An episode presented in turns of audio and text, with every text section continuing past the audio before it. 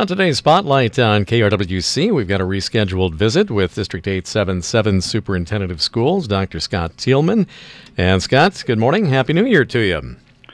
Thank you. Happy New Year to you, uh, Tim, and, and everybody else, um, uh, your listeners and our community. We um, normally talk with you on Tuesdays. I had a little conflict there, so we're happy to get you rescheduled here for today. We've got uh, a fair amount of things to talk about here as the new year unfolds. It does. I think as uh, we were um, speaking off air, I think that was the first time in 11 years that um, we have missed our our Tuesday meeting, yeah. other than when we taped extra uh, sessions. Exactly. So, yeah. Well, we're yeah, glad so, that uh, glad that it worked out. We're more than happy to to uh, move it to today. Um, 2021 uh, unfolding here with uh, some different things for not only District 877, but really uh, all districts across the state as this ever changing uh, COVID situation continues. Yes. Um, just as a, an update, our or um, a recap. Currently, um, we are in a, a, learning model that we had to change uh, beginning November 30th due to um, staffing um, issues with our with our um, teachers and paraprofessionals. Um, they were um, we weren't able to find substitutes, and we had to change um, our learning model uh, because we didn't have staff to continue with the, with the model that we had implemented. So prior to November 30th, we were in person every day with our um, elementary students and preschool students, and then in a hybrid model for our secondary students, 6 through 12. Um, because of the staffing and not having enough substitutes, we had to change our learning model. And on the 30th, we changed to a um, uh, a hybrid model for our elementary students and a distance learning model for our secondary students. And we made that change um, with the understanding that we would um, continue that model until the end of the uh, first semester. And that end date is um, January uh, 28th. Uh, it, it's a work day for our teachers on the 29th. And so uh, the 28th is the last day of the first semester, uh, 28th of January, and we begin a new semester on February 1st. Um, I bring that up because right before the holiday break, um, I think it was uh, the governor had a, a press conference and uh, indicated that school districts can change learning models um, beginning January 19th. January 18th is a holiday. Uh, there's no school with Martin Luther King Jr. Day. And um, we are able, districts throughout the state are able to change their learning model for elementary students without going through a consultation process with the Minnesota Department of Health and Minnesota Department of Education and Wright County Public Health for in our, our county health um, uh, professionals. So um, we uh, indicated that uh, due to that announcement from the governor, we are going to change our learning model sooner rather than later, and we will begin our kin, uh, kindergarten through second grade um, elementary students and our pre kindergarten students will return to in person learning. Um, we'll still have to continue with an early dismissal. When we changed to a hybrid model, we had to uh, dismiss our um, elementary students um, a bit earlier. We're going to have to continue with that model um, of early dismissal.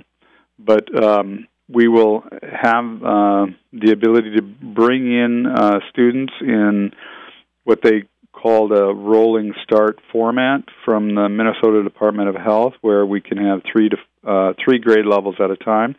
And as we're as we speak, um, things have changed a little bit with the uh, Minnesota Department of Ed, and we continue to seek uh, clarification on how we can roll in these uh, grade um, bands. But right now, our our plan is to bring in uh, kindergarten through second grade and pre-K in person um, on January 19th through the 28th, and then our elementary students um, in grades three through five would continue in the current hybrid model. Um, at the secondary, those students, uh, grades 6 through 12, will continue in a distance learning model until the 28th. Uh, as I said earlier, January 29th, there's no school. It's the end of the term for kindergarten through grade 12. Uh, February 1st, um, it is our plan that all elementary students, grades K through 5, and pre-kinder um, pre-kindergarten classes are going to be in person, and then they would um, our elementary um, classes would return to their regular dismissal time of 2:25 in the afternoon. The goal at that time is that our grades 6 through 12 will return to a hybrid model. And that's a Monday, Wednesday, Tuesday, Thursday, and then Friday online as we had to begin the year.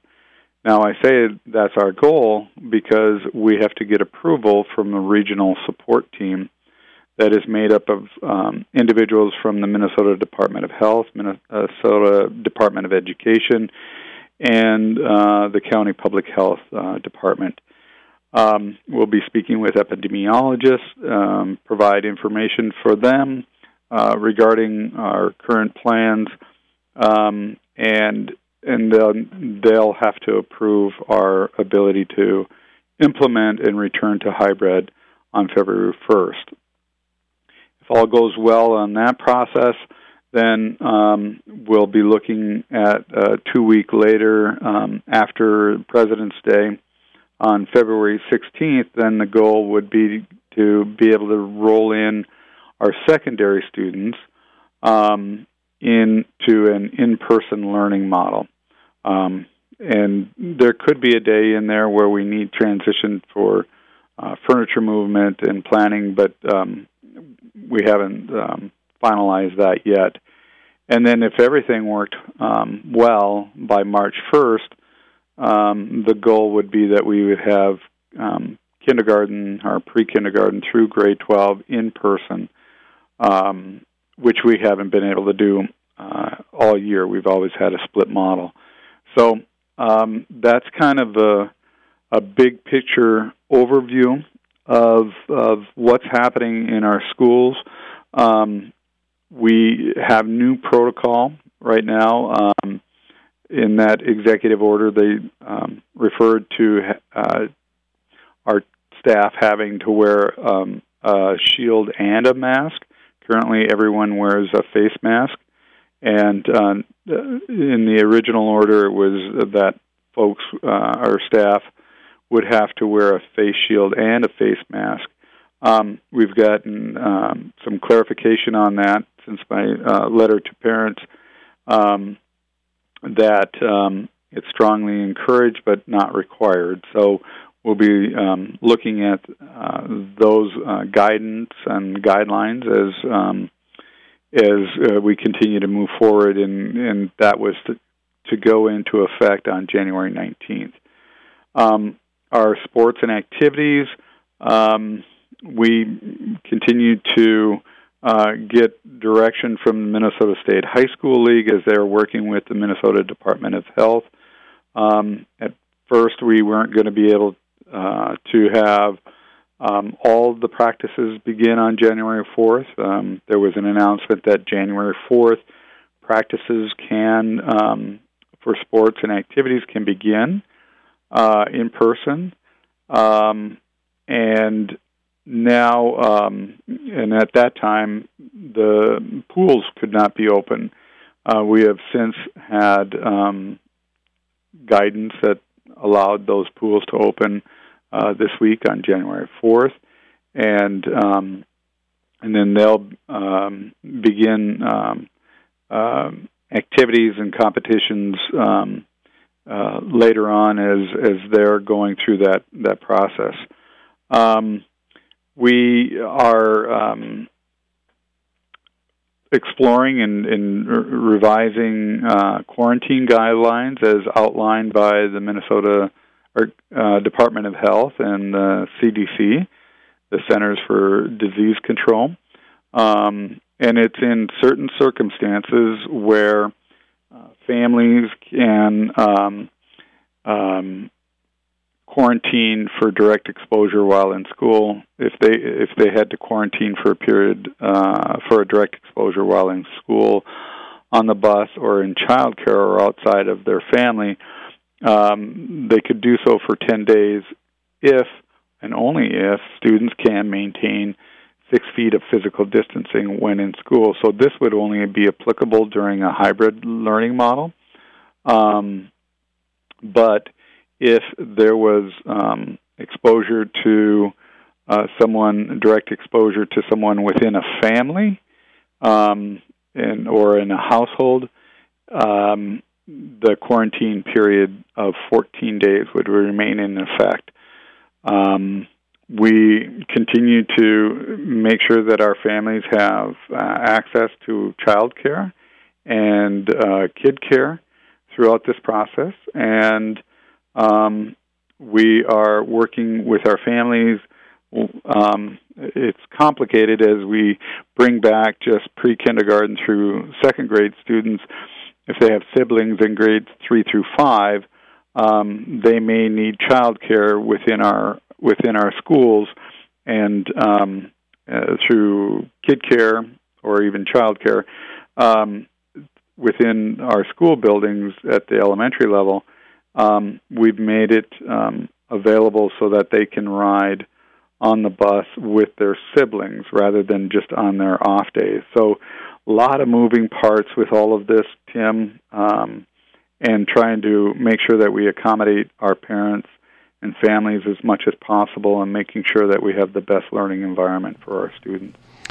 It always uh, strikes me as kind of uh, uh, a situation where you've got uh, about 15 or 20 plates on a stick, you know, where you're trying to keep them all spinning and you never really know for sure. It has changed so many times already, you know, back and forth, back and forth. Very encouraging to to have this uh, model where we're getting back toward in person, but uh, we'll see what happens here. Exactly. Um, you know, we're we're an organization, uh, uh, an entity that um, works with, um, you know, planning and pre- preparation for, you know, three months, six months, a year, 18 months out. We're always planning ahead and trying to make sure that we um, uh, have uh, great experiences and uh, the best learning environment for our students and our and work environment for our staff. And obviously, in this pandemic, uh, it changes by the day. Um, we get an announcement, and we have to react to it and put policy or procedure in place um, within. It feels like minutes. yeah. But uh, within hours. So um, it's been, um, uh, uh, uh, I should say, uh, probably a Herculean undertaking as we have so many moving parts, and I just can't thank our staff enough um, for their their dedication and um, making sure that we can meet all of the guidelines and the requirements um, every time uh, something is announced. Every district is a little bit different, and of course, uh, to some degree, each district, you know, within some parameters, can kind of, um, you know, reevaluate what their individual situation is. I'm wondering if you know if you meet or discuss uh, with any other districts about our size. Um, you know, what is there such a thing as hey, here's what's working, what's not working, or is it kind of really case by case basis? we do uh, talk to um, leaders, talk to each other, and find out, hey, what's working with you, and how are you able to do your model. Um, there are districts um, just down the road that are close to our size, in uh, St. Michael, Albertville, and Monticello, and every district is different in building capacity and number of rooms available. So some districts, because of the number of, of rooms available, were able to do a hybrid four days a week and have one day off. Um, we were not able to do that. So it is unique and different um, for each district. Uh, we're trying to offer the same um, the same number of minutes or the same level of um, in-person um, opportunity, but it is um, sometimes uh, restricted by just uh, physical uh, spaces within within a district.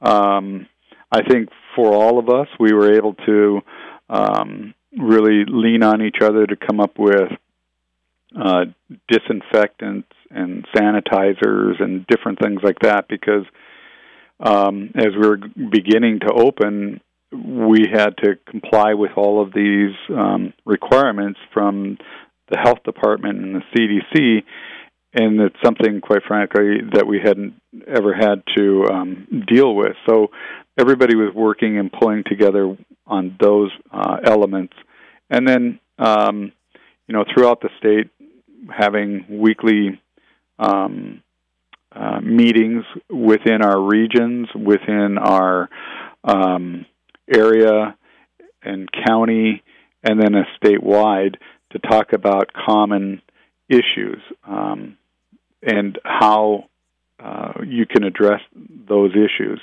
In our case, and most cases, um, because additional planning time was granted to to staff uh, while in a hybrid model, we had to adjust the start or the end time uh, in order to work that into our day.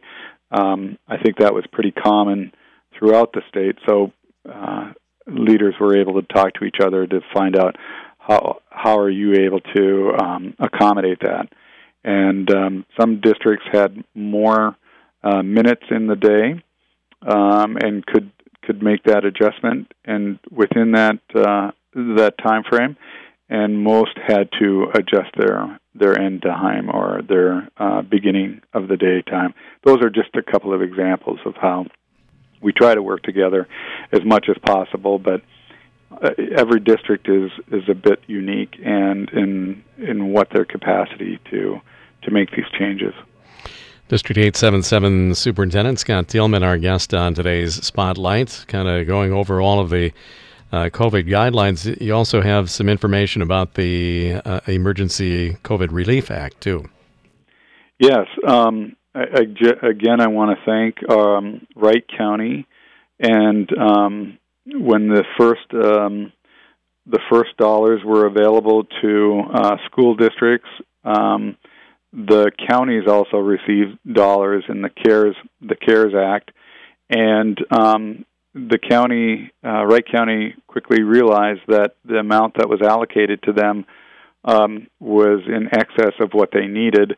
And they offered uh, assistance to school districts because obviously in a district like um, Buffalo Hanover Montrose School District, we have 5,700 students and um, and almost 800 staff, and being able to prepare and have all of the sanitizers, all of the cleaning equipment, all of the things that were put into place very, very quickly this summer before the school uh, year began. Um, they uh, provided additional um, assistance to school dist- school districts within Wright County, and so we're very appreciative of them. And I would also um, thank the um, Buffalo Township. Um, they were uh, they recognized um, that they had the allocation and um, and it, exceeded their needs, and it was uh, available to them also to transfer to uh, the school district. So we thank the, uh, both entities for their support and uh, being able um, and helping us to be able to meet the needs of our students and staff uh, as we opened. So um, that was the first round of the the CARES funding, and then right before um, the end of the year, uh, the president signed um, a COVID 19 Recovery Package or COVID Relief Act of 2020, and there are some dollars within that um, that Relief Act that are going to be dedicated to uh, uh, K2 or um, K2 education, as well as higher ed, and and there'll be dollars in there for childcare and Head Start, and even uh, for the governor's emergency education relief fund. So um, we don't have the details on that, but again, um, we're hoping that it gives us a little bit more flexibility. Um, we're um, looking at how those funds will be allocated by state, because obviously there are bigger states and larger states um, uh, regarding population and the number of students that are enrolled in, in their school districts. Um, I believe we're about close to 900,000 uh, public school students in the state of Minnesota, and obviously that's going to be um, more students in the state of Minnesota than the entire population of North Dakota or South Dakota. So they'll they'll have that um, um, allocated uh, out by state and then by school district through a vehicle, and we're um, we're under the understanding that we will have um, uh, about $54 billion dedicated to K 12 education. But if it's like the dollars that were um, allocated previously, it cannot be spent on current expenses. expenses. It had to be um, things that had to be done above and beyond what the what the normal um, year would be, um, our yearly um, uh, expenses as we create our budget. So um, there could be some more uh, clarification on that as we move forward, because um, we, I don't, I think I've mentioned to you that uh, in most public school districts we had uh, parents choose to homeschool instead of going through a distance learning that we offer for all of our parents um, that uh, um, when when parents choose the homeschool option, um, those funds um, don't go to the homeschool families, but they also don't go to the school district. And when we uh, create a budget, it's based on our projected enrollment. And we have a history, we have spreadsheets and and um, software applications that take into consideration the history of our enrollment, and then that helps us project out to the future based on county birth rates and enrollment um, in in in person right now, and then projected kindergarten in, incoming kindergarten students. So in our case, this year we we had um, uh, over 50 fewer kindergarten students who enrolled and that has a big impact on the on the budget. And we had over 200 um, parents who are students who enroll uh, homeschooled. So right there, those those two um, events um, have a tremendous impact on on a budget because we didn't just cut staff. Um, we still had to provide distance learning. We have to provide the hybrid. We have to provide um, in person uh, as we're in and out of these models. So it will um, we'll have to see how these dollars come in and how they may be used because that might help us to offset. And then we're hopeful now, now reaching out to those families, um, uh, hoping that they'll return to the um, Buffalo Hanover Montrose School District and um, and we know that we have great programming for their children and um, we have dedicated staff to make sure that they have the the best experience. So, um, in the Emergency COVID Relief Act, we are grateful that we have um, additional funding coming in. We're just not really sure how that um, can be applied, uh, and we'll be getting uh, additional information uh, in the days and weeks ahead. District 877 Superintendent Dr. Scott Thielman, our guest. We have a couple of topics to uh, touch on quickly in the time remaining. Um, kind of a redone or new uh, school board will meet for the first time coming up. They will. Um, we, as I um, stated uh, in the last um, last time we had to meet, we we have two new board members that will be joining us, uh, Amanda Lawrence and Adam Bjorklund, as well as two returning incumbents, uh, Melissa Brings and Sue Lee. Um, every um, January, uh, the board is required to have an organizational meeting uh, determining um, officers of the board, and that has been done every year. Um, first, first meeting in the month of of uh, January. So we'll have our special board meeting. It'll be um, a short board uh, special meeting, and then we'll have the the regularly scheduled uh, workshop. Um, and in that special meeting, they'll have a new board chair.